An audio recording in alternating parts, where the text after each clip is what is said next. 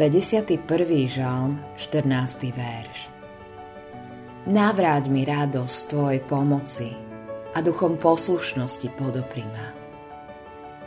Evangelista Billy Sunday povedal Hovoria mi, že prebudenie je len dočasné, rovnako ako kúpeľ, ale robí ti dobre.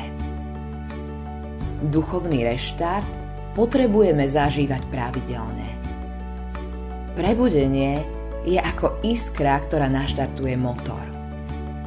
Potrebujeme, aby Boh zasiahol a musíme udržiavať palivo v ohni. Pred rokmi som bývalú priateľa na chate, ktorá nemala ústredné kúrenie. To znamenalo založiť oheň v krbe a potom udržiavať plámene. Všetko išlo skvele až na to, že krb sa plnil popolom. A kovové vedro na vyhadzovanie popola sa plnilo až povrch.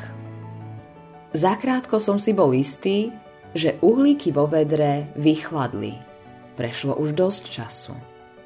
Tak som to vedro vyniesol von, kde bola veľká zima a tma.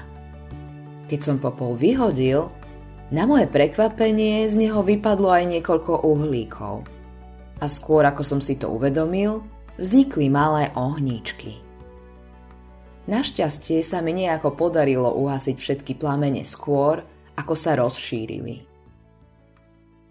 Rovnako aj oživenie je iskrou, čo zapaluje oheň, ktorý neustále živíme.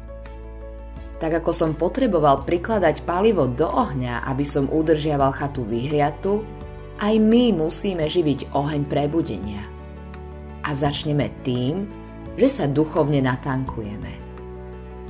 Keď robíme veci, ktoré by sme ako kresťania mali robiť vždy, čítame Bibliu, žijeme modlitebným životom, angažujeme sa v našom zbore, šírime svoju vieru, poháňa to oheň prebudenia a udržuje ho v plámeňoch.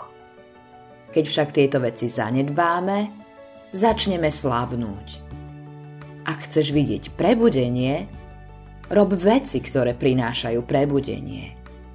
Príliš nemystifikuj. Jednoducho rob veci, o ktorých vieš, že by si ich mal robiť ako nasledovník Ježiša Krista. Autorom tohto zamyslenia je Greg Laurie.